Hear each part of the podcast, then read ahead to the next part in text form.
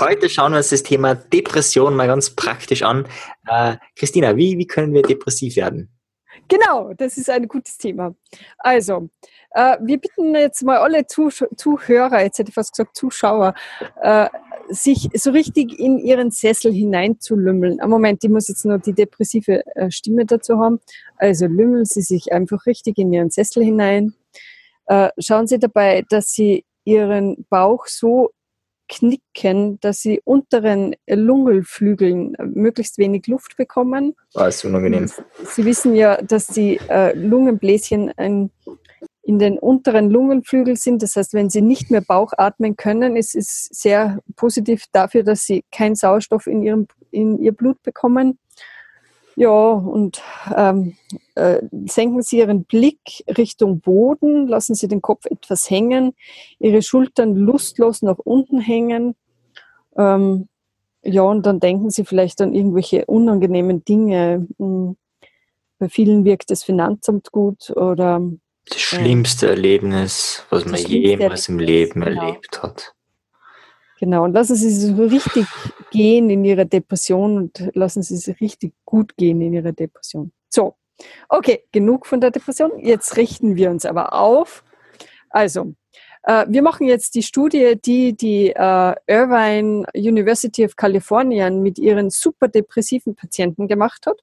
Mhm. Und zwar hat sie diese Patienten herausgenommen, die, also bei denen wirklich gar nichts geholfen hat. Also die waren immer depressiv, egal äh, wie gut es ihnen scheinbar in ihrem Leben gegangen ist. Und die haben sie gezwungen, äh, einfach sich aufrecht gerade hinzustellen. Würde gleich mal vorschlagen für diejenigen, die jetzt gerade nicht Auto fahren oder sonstige Dinge tun, dass sie sich jetzt einfach mal aufrecht hinstellen, gerade hinstellen, gerade den Blick nach vorne richten, die Brust eher ein bisschen nach oben und tief in den Bauch atmen dabei die Muskeln anspannen und so ein bisschen so ein bisschen so Aufbluster-Geste äh, seitlich, äh, also praktisch die Hände so oder Arme so seitlich etwas wegspreizen. Und für die dabei, Männer auf die Brust klopfen vielleicht? Ja, das geht natürlich auch, das wäre jetzt fürs Mikrofon, glaube ich, bei mir nicht gut.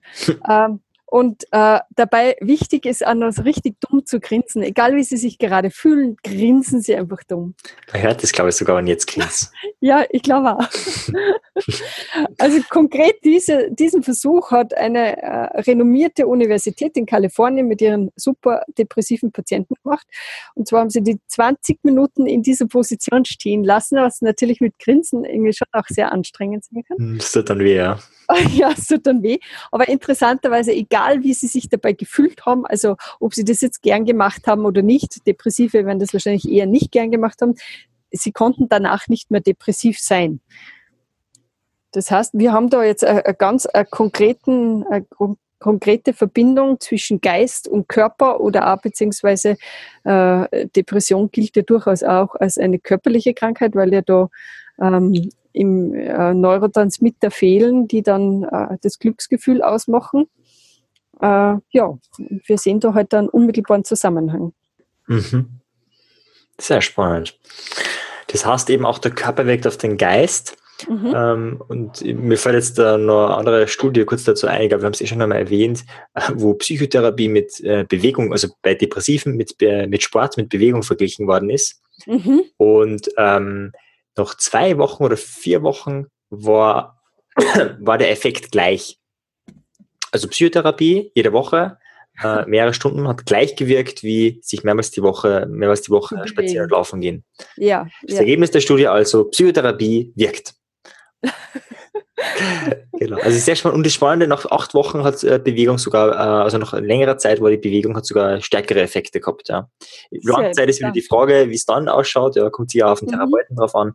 Mhm. Äh, oder auf den äh, Sporttrainer. Oder auf den Sporttrainer, stimmt, genau. Also das ist ja auch spannend. Also jemanden, der ja in einer psychisch äh, schwierigen Situation ist und wirklich äh, demotiviert ist, so zu motivieren, dass er Sport betreibt, da muss wahrscheinlich der Trainer auch eigentlich ein guter Psychotherapeut sein. Mhm. Also, aber ganz tolle Sache, ja. Ganz tolle Sache. Und ich finde es sehr spannend. Ich will jetzt nicht sagen, dass eben äh, die Bewegung die, die, die Heilung von allem ist, aber das Spannende ist eben, dass bestimmt der Effekt, der Effekt kann, also, dass, ja. dass zwei Zustände nicht gleichzeitig sein können. Also du kannst nicht fröhlich sein und entspannt oder entspannt und gleichzeitig ängstlich oder depressiv. Das, das geht Körper, also einfach äh, von der Physiologie her, von der, von der Neurochemie mhm. her, das, das, funktioniert, geht einfach nicht. Mhm. Und, und, und das Interessante ist eben, dass, also ich, ich nenne das zum Beispiel persönlich meine Grinsekatzentherapie. Äh, wenn man sich wirklich zwingt äh, zu grinsen und egal wie blöd man sich eigentlich fühlt dabei, wenn man trotzdem zwingt, sich zu, äh, sich zwingt zu grinsen, hat das trotzdem einen Effekt auf, auf einen selbst. Also mhm nach einer, äh, du kennst das eh, du hast uns ja besucht und kennst meine Grinsekatzentherapie.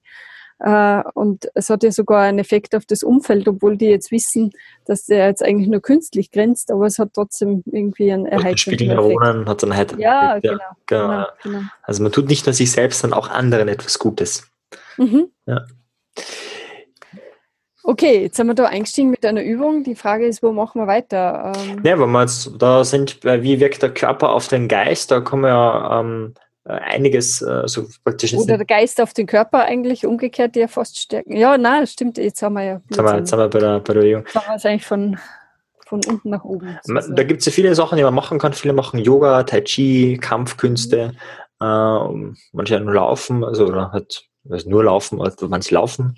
Äh, und das wirkt alles auf unseren Körper. Und das Spannende ist ja, dass ähm, das auf, also gerade dieser, dieser ähm, Zustand auch des Fertigseins, also wenn man jetzt gerade laufen war oder Sport war, wo man eigentlich, wo man vielleicht auch über seine Grenzen gelaufen ist, ähm, wo man, wo der Körper eigentlich in einen, in einen, Mangelzustand kommt, ja, zu wenig Sauerstoff und so weiter äh, in dieser Phase, zu wenig Mittelkraft mhm. wie immer, dass das, gerade dieser Effekt, einen stärker macht langfristig und auch fröhlich macht. Also danach halt. Währenddessen ist es vielleicht anstrengend. Also wenn man da über die Grenzen gegangen ist praktisch. Genau, ja. Mhm. Also jetzt psychisch gesehen, ja. ähnlich wie bei einer, wo man eine Krise hat, also wo man eigentlich nicht die Ressourcen hat, nicht die Fähigkeit und wo man da dann drüber kommt, also wenn man das durchgeht, ja, also nicht wie ein Sport kann man ja auch abbrechen, mhm. äh, mhm. wo, man da drüber geht, äh, dass uns das im Endeffekt psychisch, mental und gesundheitlich stärkt. Ja. Und dass man dann aber diese Pausenphasen braucht, das finde ich auch spannend. Also Im Sport ist es ja so, wenn du jetzt jeden Tag dein heftiges Workout machst, ist es nicht so effektiv, wie wenn du das nur drei, viermal die Woche machst. Also du, du brauchst die Pausen. In den Pausen passiert der Muskelaufbau, die Regeneration und so weiter. Wenn du das nicht hast, wirkt es schlechter. Also du kannst auch zu viel von dem haben. Mhm. Und mhm. Genau. Also da, da geht es ja um diese Selbstorganisationsprozesse im Grunde genommen. Also äh, ein lebendes System und unser Körper oder unser ganzes Sein ist ein lebendes System, ist ja in der Lage, dass es äh, Selbstorganisationsprozesse in Gang setzt. Das Gemeine bei Selbstorganisationsprozesse ist, dass die vorübergehend halt einmal einen ungünstigen Verlauf nehmen können, bis sie sich dann eingependelt haben.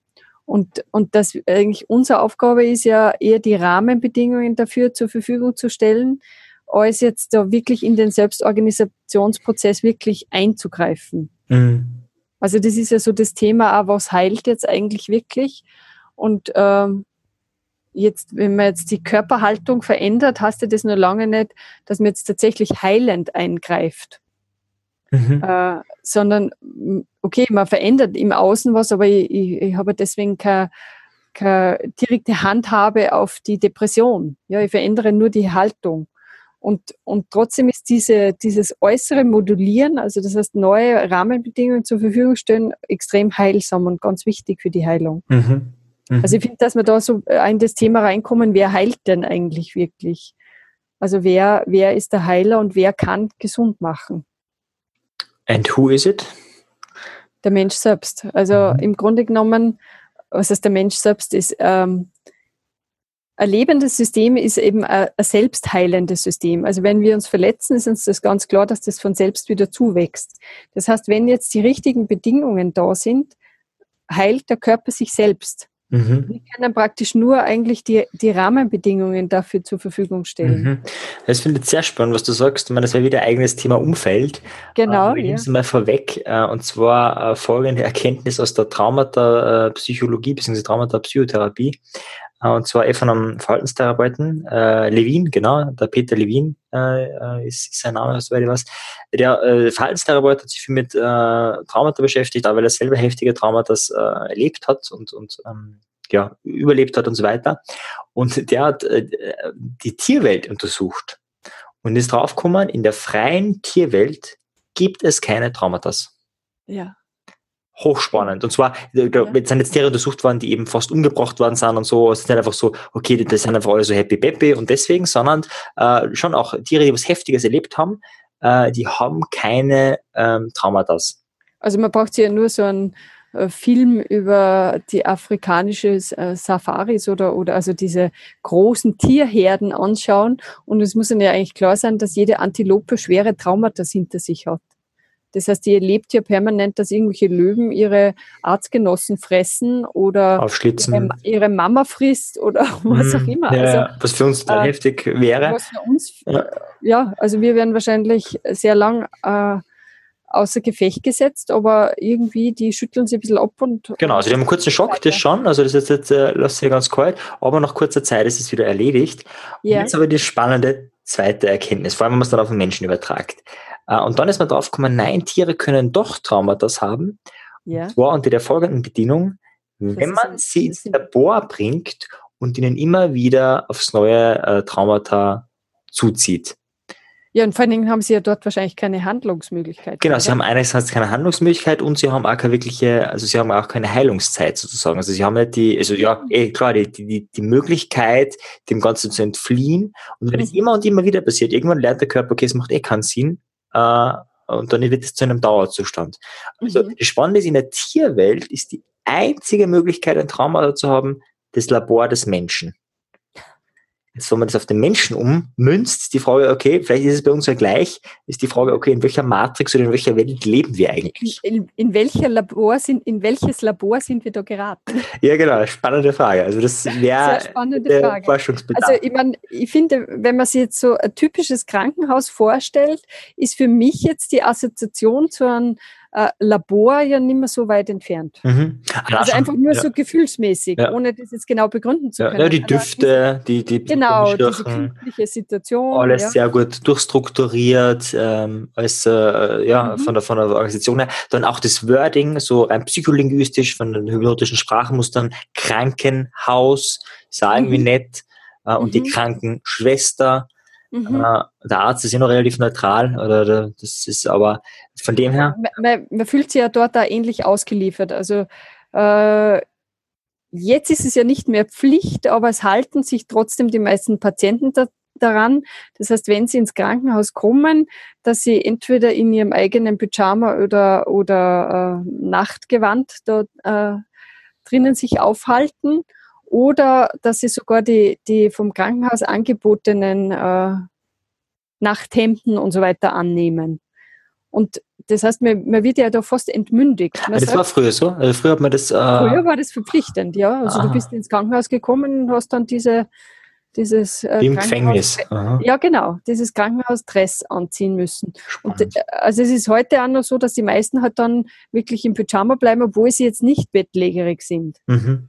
Und ich habe da mal eine sehr interessante äh, Studie darüber äh, gehört oder, oder Analyse darüber gehört, ähm, dass ja das natürlich auch einen Effekt hat auf das Verhältnis zwischen Arzt und Patient. Mhm. Weil wenn äh, der eine Gesprächspartner im Bett liegt, sitzt ähm, und äh, sein Pyjama anhat, während der andere mit, mit diesem weißen Kittel, der ja irgendwie Autorität zum Ausdruck bringt, gegenübersteht, äh, allein durch das, dass der Arzt steht oder die Ärztin steht und äh, der Patient oder die Patientin äh, sitzt oder liegt, mhm. ist ja da schon ein Höhenunterschied auch da.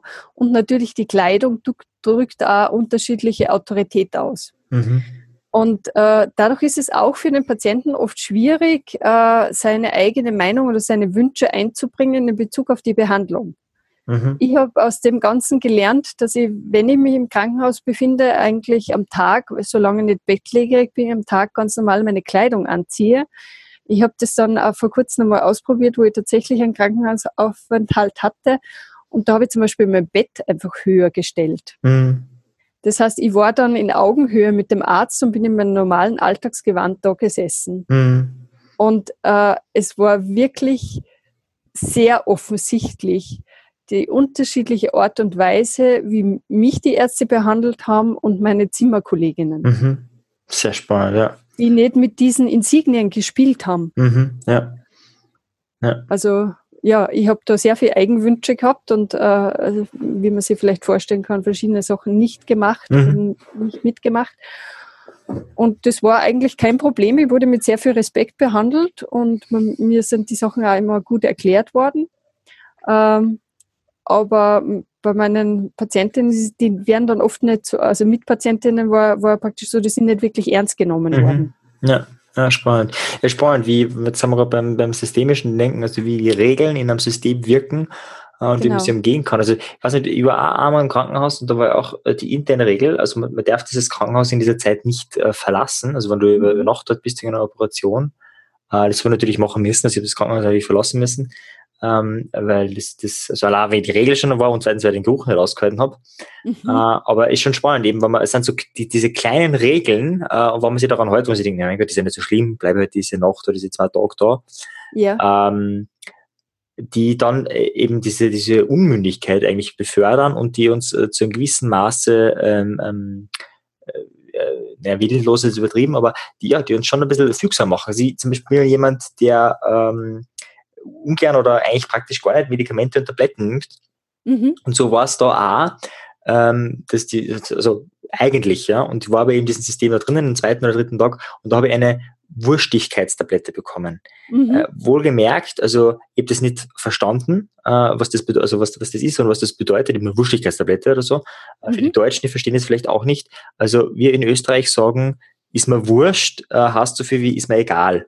Ja? Mhm. Also eine Tablette, die dir alles egal macht. So. Uh, und Gleichgültigkeitstablette. Gleichgültigkeitstablette, genau. Und ich habe nicht verstanden, was das ist, habe nachgefragt, also weil grundsätzlich nimm mal nichts und danach gefragt, was ist es? Und ich habe gesagt, Wurstigkeitstablette. Uh, und die so, brauche ich das? Und so, ja, also vor der Operation, ja, das brauchen sie unbedingt oder so. Und ich habe mir das sehr gewehrt und geweigert und ich habe es einfach nicht verstanden und nach mehreren Nachfragen gibt es einfach, mir ist es nicht gescheit erklärt worden, was, was das bewirken soll, was das sein soll. Und ich habe mir gedacht, naja, wahrscheinlich brauche ich es wirklich für die Operation, für irgendwas, keine Ahnung, das irgendein Gefäß oder so. Und habe diese Tablette dann eingenommen. Mhm. Kurz darauf habe ich erfahren, haben wir Operation wieder auf den nächsten Tag verschoben.